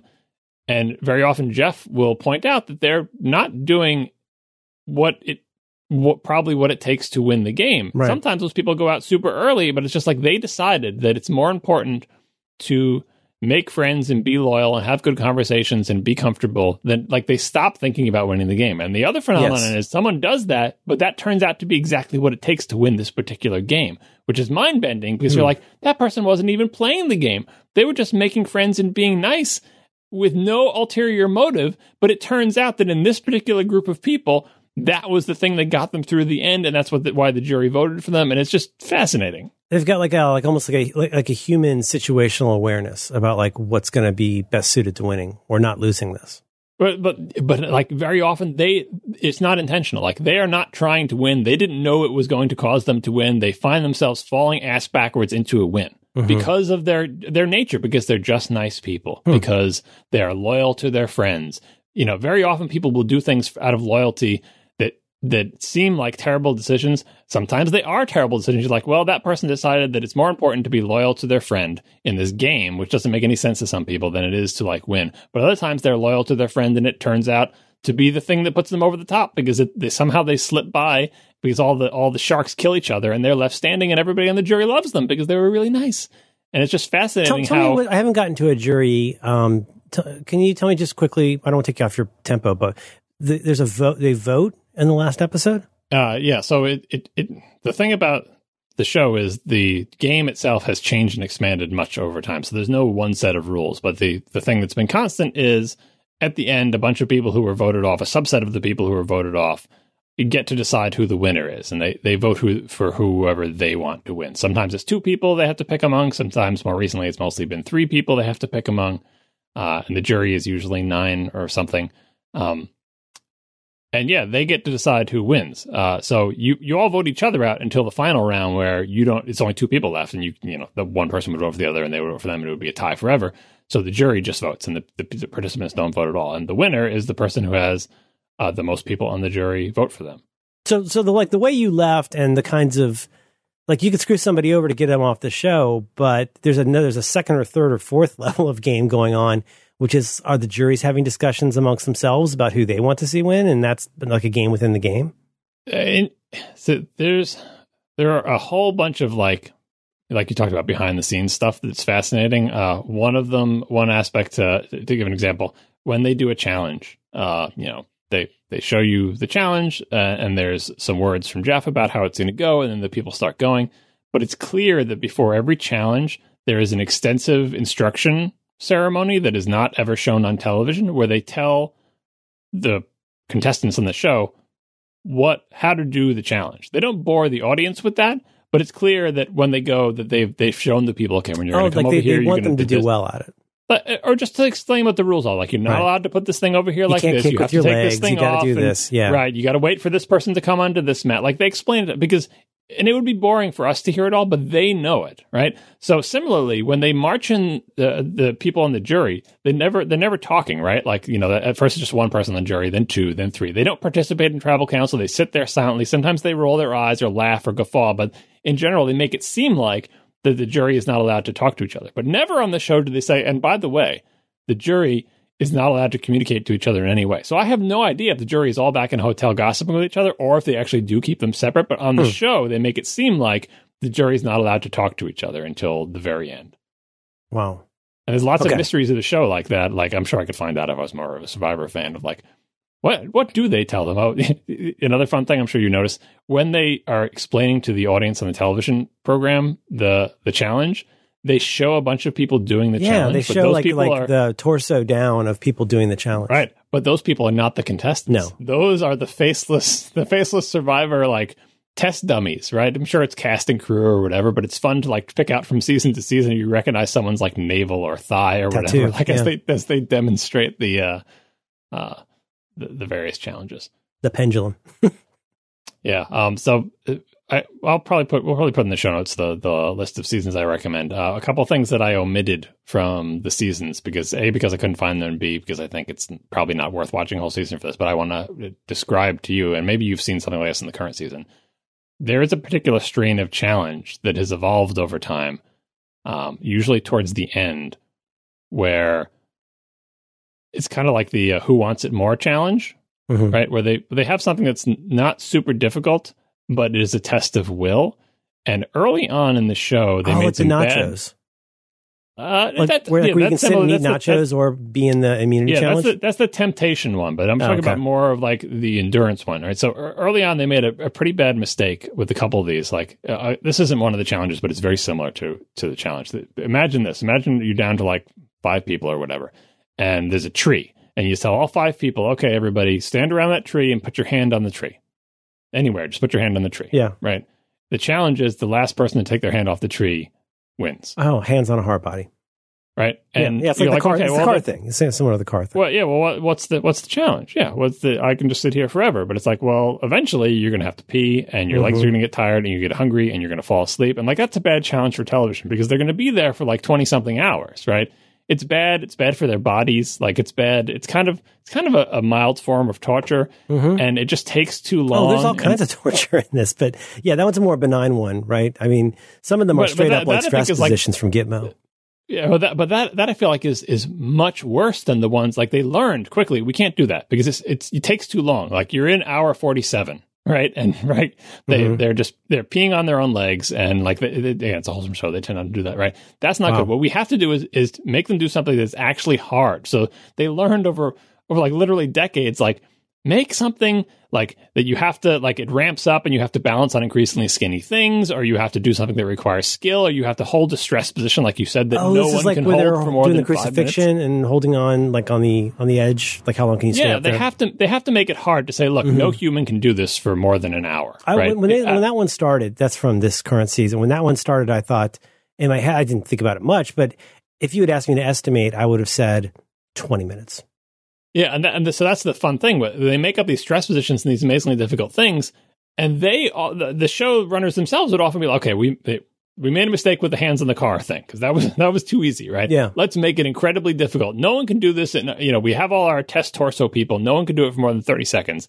What do you think? The people on the show, max, they'll do it for five minutes. Then it's like hour twenty-seven. It's like what you know. Yeah, we thought yeah, yeah, no one could do this for for five minutes, and they're you know so th- these amazing uh, you know athletes, or whether they're athletes or whether it's just about uh, about a test of will or whatever. Um, yeah. So there was if, if I could pick out a single thread, like it would be fun to see if the progression of the show learning how to do that type of challenge, culminating in. And by the way, I haven't seen any of the current season, so I, I know. Oh, I really? Not at all. Not yet. I, oh, I have okay. it waiting for me to watch, but um, but culminating in like the current season where they're like, this is such an incredible, like you said, it's a, it's a Gitmo stress position, and yet still the people on the show who haven't had decent food for like twenty something days are going to do it for an hour uh, inexplicably. But it's like Gitmo meets Saw. Like there's one where you start out. Well, I was telling my daughter about this. Like try holding your hands exactly 90 degrees straight out in front of you and try and do that for five minutes. And like you realize how hard that is. In this one, you, I think it was the guys started with, I don't remember how it started, but you do a distribution of five pound bags of sand that have to stay above your head. But you're allowed to pass the load to different people in your group right? So like you're really strong guy, you might want to give him a break because he's the one who's going to need to be a finisher. So you know, whoever's like the wimpiest one that's going to putz out, let them hold three of them. For do you see what I'm saying? And you, mm-hmm. and then of course if they fall down, water falls on your head. But uh, but there's there's you know, it's not just as simple as like I'm just going to do this. There's a strategy in some of these to the team doing it together as well. Yeah, that's another fun aspect of the show, especially for the quote unquote physical challenge, especially the ones that have to do with endurance. Very often it's like a little old lady that wins. And you're like, how's the little old lady beating like the giant linebacker or like the the Adonis, you know, model or the the marathon woman and there's some, you know, mm-hmm. some you know, 70 year old spindly woman is the last one standing, like inexplicably, or like the the nerdy guy who like you know is, on the previous episode was like passing out from the heat or whatever. Um, and other ones you're just amazed at the, the, physical ability of like the muscular person really does wipe the floor with everybody and you realize how important it is to be strong. And, and of course they have the puzzles which is a whole other aspect. Like yeah there's there's a lot to to learn and love in the show. And it is it is it's probably a hell of a dunking in the ocean coming in on the current hmm. show but almost everything you see in the current show has like evolved from mistakes made in past episodes so the, the, the list i gave you doesn't concentrate on that's why I'm talking about it here. Doesn't concentrate on most of that stuff because I feel like it's not worth watching a season to see the progression of the game. Instead, the ones I gave you are uh, feature the most important. I call them characters, but they're people. The most important people in the program because mm-hmm. it's people that that ended up changing the game. Whether it's someone who had incredible endurance and caused them to change stuff, some someone who figured out a particular social aspect of the game, uh, someone who has an arc. Because as you may or may not know, uh, people who contestants on this program sometimes come back in future seasons. It's right. not a one and done. Well, that's why the and, one I'm watching is Heroes versus Villains, and it's combinations of people who have been on as many as three times, and there are people from the Heroes and Villains tribes who, like like two over here, two over there, that actually were really close um, uh, allies in a previous season, and which I, I, I kind of instantly makes them a target because they're like, hey, when this merges, like you know, they're going to go to town on us. Yeah, uh, you're kind of watching things out of order because you're spoiling. I know that's there's no, John. There's no way I'm there's no way I'm going to watch like 3,700 hours of TV.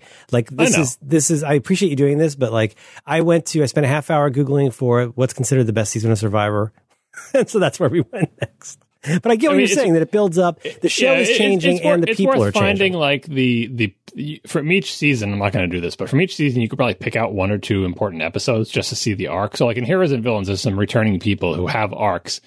Seeing the the three important scenes of their arcs from their past seasons is is worthwhile. Yeah. Uh, there's there's one uh, there's one more. And this is the only thing I'm actually going to spoil from this show. So if you don't want to hear an actual spoiler for an 18 year old show, should not listen for about three minutes. Okay. Um, the one season I didn't put in, and I doubt you're going to care about this or watch it uh, anyway, is it, it, just to show how this game was you know blowing people's minds. Um, I forget which season it was. I think it was early, but my memory of it is bad uh, this I think it was like two tribes, right? And you know how it is sometimes like one tribe is doing better than the other tribe, and the numbers start getting lopsided, and they have to sit people out in in uh you know because they want the, the, teams to be even. You have you know oh you, are up two people, so you got to sit two people out, so we have an even number of people in, in this competition, mm-hmm. right? And then at a certain point, you have the merge, right?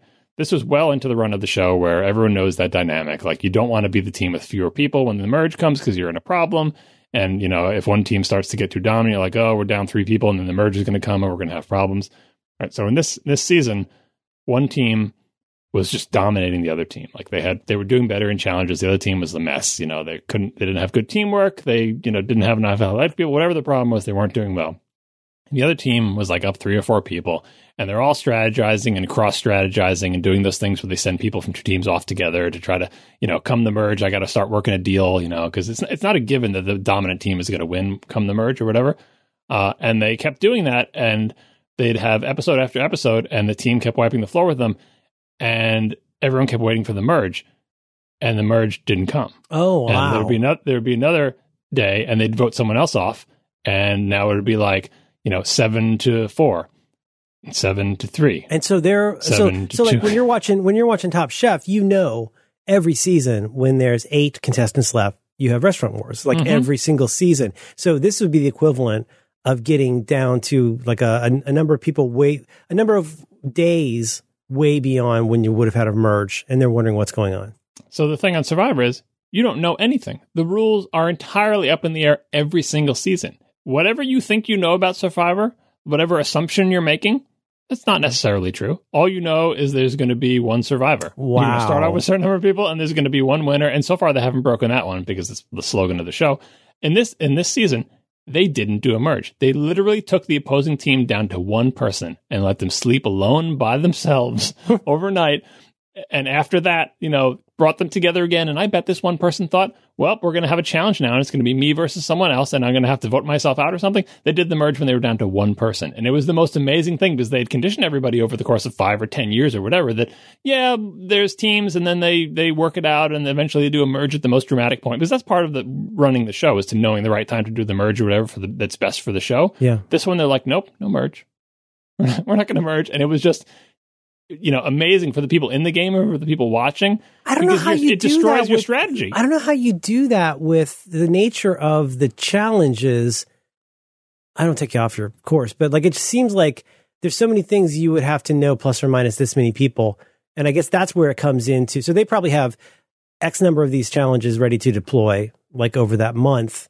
But boy, the engineering effort that would go into tweaking that for the right number of people because it utterly changes the challenge. They have to, the people who run the show have to dynamically adjust. They have a notion of what they're going to do, but you have to constantly adjust. What challenges can we do? Which team is winning? What is, what is good for the, like, and and that's the fact that the rules aren't fixed makes playing the game very difficult. Sometimes you just have bad luck, and you're like, well, I was in a season where they never did a merge, so my whole plan was based on the idea that we would merge when we were this number of people. Well, I mean, sometimes the puzzle is the part that's hardest. The the puzzle, which I always roll my eyes, like the puzzle ends up being the part that makes people so mad at the person who lost it. Like in the case of this one I was just watching from season 24, it's basically you hold this bag with two handles on it and you sumo this other person until they fall into the mud. And well, one team wiped the floor with the other. And there were some cases where there's this one guy, James, who's just like a monster. He's just this huge, like totally ripped guy. But like, and there's other ones where, and yeah, oddly enough, he was also really good at the slide down the slip and slide, grab a ball and throw it in the basket. Good at that. But then there are other ones where it's like, you'd be amazed who was the person who could solve the puzzle. Like, so the team that had the big lead blew it because they, they, they blew all their time on the puzzle and had to start over. So mm-hmm. the puzzle's a killer. Yeah, yeah. It really is that is that a normal thing? It's always but yeah. Oh, right. that's, that's definitely true. Or the balance things where you have to stack or balance things, like build a, essentially a house of cards. Like three of, three balls equivalent. on a flat circle is was bananas. Yeah, yeah. The, the, the house of card ones or the, the building ones are great because you'll be building this edifice or whatever, like some some sort of thing where you have to carefully assemble something, and then you're you're almost at the top. You have to cross some line, and then you knock your whole thing down. Right? There's one where just, you had to like go um, go into this thing, grab the amount of rope you think you would need, and then you have to jump over and under hurdles to get to the end to where you grab a bag of basically bean bags to throw at a pile of blocks, right? So you can see what happens. You might have gotten enough rope to get you just to where you'd be able to get the beanbags. But now you don't have enough rope to go and retrieve the ones that you mm. missed. So now you've got to go all the way back and undo the rope. And like it's, it is oddly fascinating. Yeah. There's a lot of good lessons for kids there about grit and determination and never giving up because you never know when someone's going to get stuck on the puzzle. You never know when that house of cards is going to fall down. Somebody else could totally eat the booger. You never know. Yeah. Or, or like being too cautious and carefully building your thing and not realizing that you're using too many pieces and making it too sturdy and now you can't reach the height. There's, you know, the, the show has something for everybody. Yeah. So I, I, I obviously I highly recommend it. I've been watching it for 18 years, despite the fact that I stopped watching it. I mostly stopped watching it because I felt like I had gotten all the show I had to offer and because my kids got uninterested in it. Yeah, but yeah, now yeah. I'm going to return to it. Maybe I won't watch the episode that I skipped. It, it's probably true that most of the really significant, important characters have already come, with the exception of Jeff, who we haven't really talked about yet. But maybe that's just sort of the end of history illusion. Uh, Jeff is Jeff is um, very a very comforting influence in the sense that like he's like a cron job. Like he, he says exactly, I'm going to go tally the votes. Tell me about him and hear him say it for 18 years. Oh like my God. He says everything word. exactly the same, almost exactly the same way at the same point every time. And, you know, as a podcast listener, I'm, I'm cool with that. Like I'm cool with it's, that, it's that kind of repetition. It's like yeah, Mr. but Rogers. you know what it is, John? It's like, as I said last night, like God bless everybody out there that we would have enough confidence to think that you're adding something to the situation as Jeff Probst is when he's doing play by play.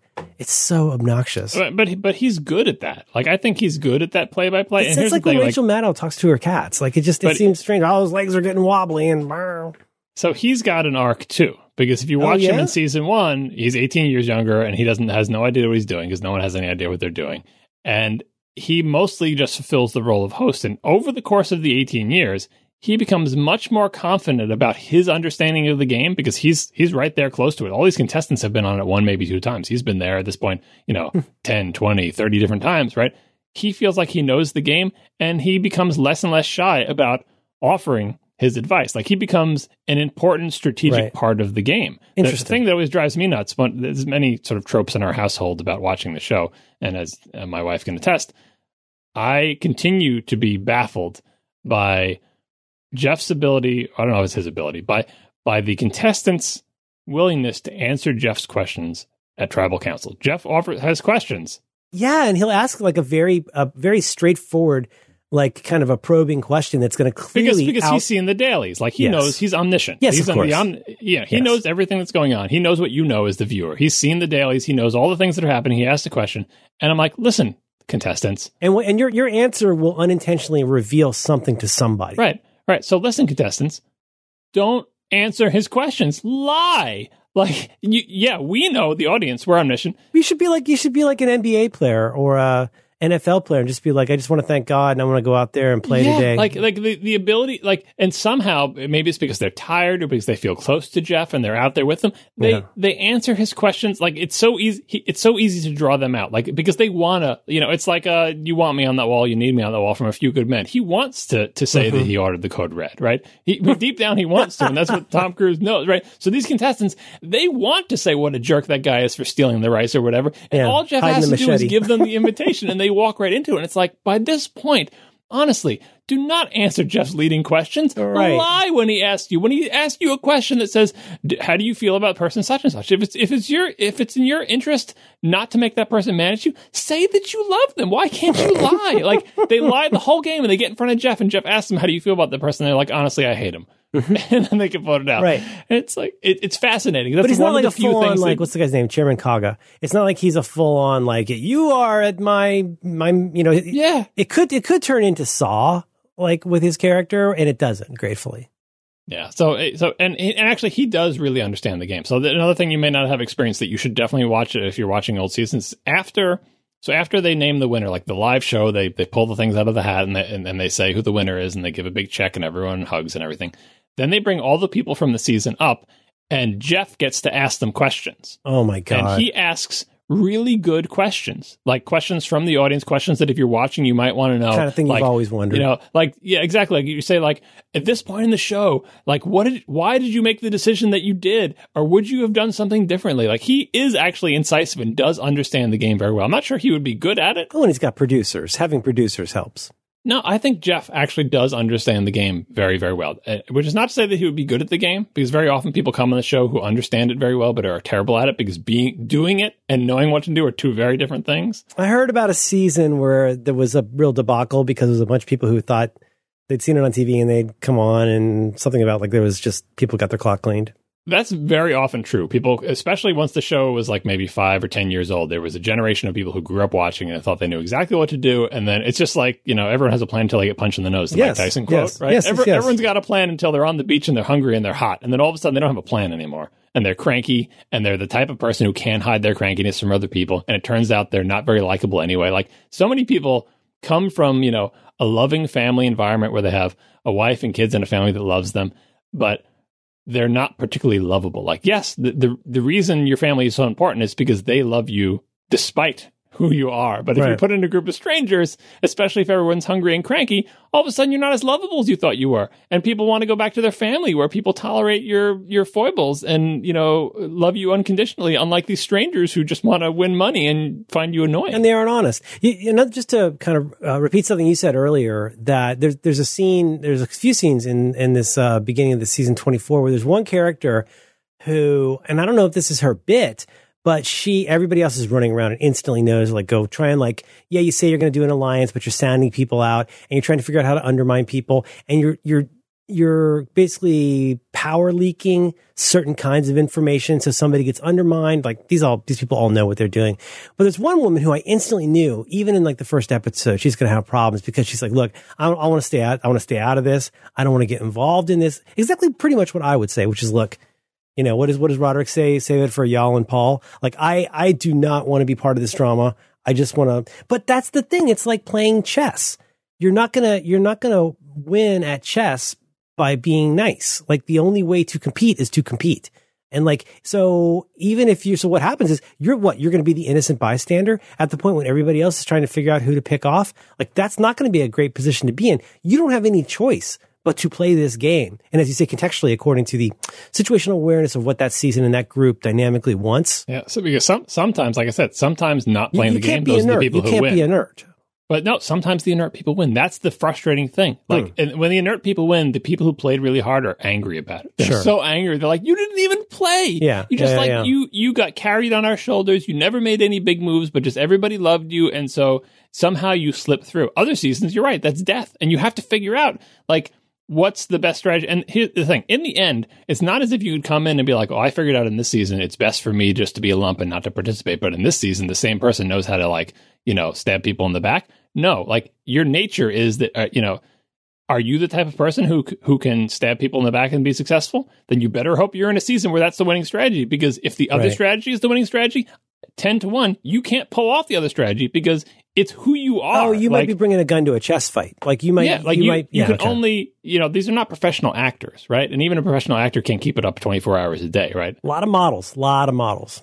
Yeah, well, that's true. But uh, but like it's it's your nature. Your nature and the people and the season you're on like dictates whether you're going to win. Many many people are like they're in a season where the nice guy is never going to win and they are Mhm. inherently nice guys. And even though they might know intellectually I can't be such a nice guy, I got to be more strategic, it's just not in them. Like that you can't escape yourself. That, that one of the things you learn from the show is that you know, human nature and like what people are like is mostly inescapable and it's rare that you can see somebody who can act counter to their nature on a sustained basis and be successful even if Mhm. they intellectually know that it's the right move because they're experts in the game they can't pull it off and so Well, especially if what very- you, especially if I'm seeing this in this one character in season 24, where it's like what this guy, coach, like what he obviously Oh, needs, Coach. what he Oh, obviously Coach. needs in terms of self talk over this like problematic 36 hour period is probably not what his persona in that tribe should be presenting.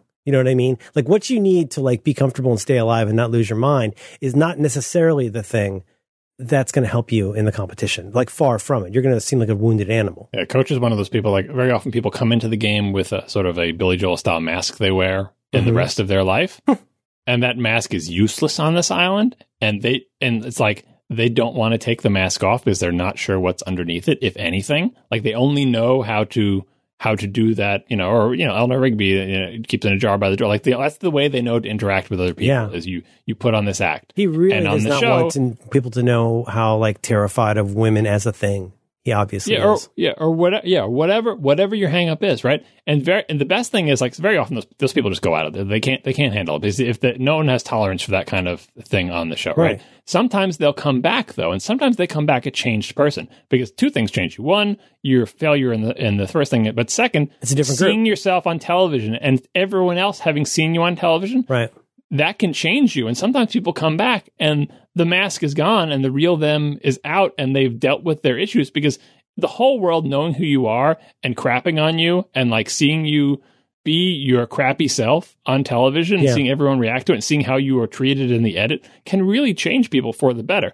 Sometimes it can change people for the worse and they come back and they just double down on the stupid mask and they end up being like a character on the show and that's kind of sad. Well, it's like Marcel, like Marcel on Top Chef, who they who's who they just keep bringing back because I think because he's a competent enough chef, but like he's he's so annoying and so obviously different as a person than he thinks he is that Mhm. like he becomes the designated dingling.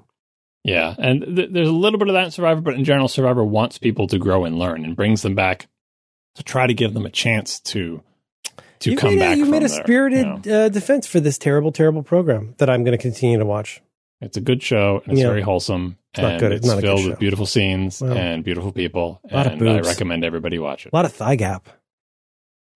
Well, after you know, by by day 28, for sure, yeah. Yeah, I, I don't understand some of the decisions about. I guess you're allowed to. I don't know what the rules are for what you're allowed to bring, but you're like, like Uh, that, that's another thing that evolved. In the beginning, they, they made a big deal out of it. Like you get one personal item that you Mhm. could bring, one, your luxury item, and people would bring like their razor or whatever. And vice grip. that's the, that that faded so hard. Like was eventually the show realized, yeah, people aren't really that into But the like whole even the, like even the footwear decisions are baffling to me sometimes. yeah, like i- at this point they don't even tell you. Like it's not even clear. So how much how much clothes do they have, and do they get to wash them, and do they get to shower? Like the show is is so has realized that those details that were like part of the hook in the beginning. Oh, you're going to be an island, and you're going to have to survive.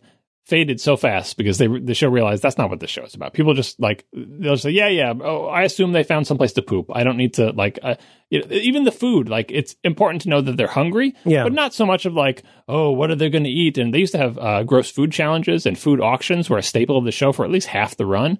Almost never see that anymore because they've concentrated entirely on like the social mental game. Yeah, Ellie told me she saw some of those on YouTube. She's wondering if there's a channel or a uh, auction in this one. Yeah, food auction and gross food challenges were, were very big for at least half the run, and they just disappeared. Well, it's cer- it's certainly really interesting the timing on this. That after the cajoling, we went through this, you know, super binge of this show. We haven't watched, uh, we haven't seen an episode on the week of yet. Um, so, but basically, I think we're up to the finale for this season, which I think is something like as we record this, I think like tomorrow night. Yeah, you should watch it live because that's part of the experience because it is actually live, live, like you know, seven second delay or whatever, Wow. which is like a again a throwback live in front of a studio audience with these people. Yeah, it's it's fun. That's wild. And it means it means the people who are on the show like don't get to know who won until like you know months after they're done and back to their regular lives, and they got to come in and do this live taping to find out who won. Oh, I hadn't thought of that. Because I, I know about all the secrecy with stuff like, you know, like Top Chef or Top Dress, where like you're not Mhm. allowed to tell anybody, but Exactly. it's But they- super interesting. Yeah.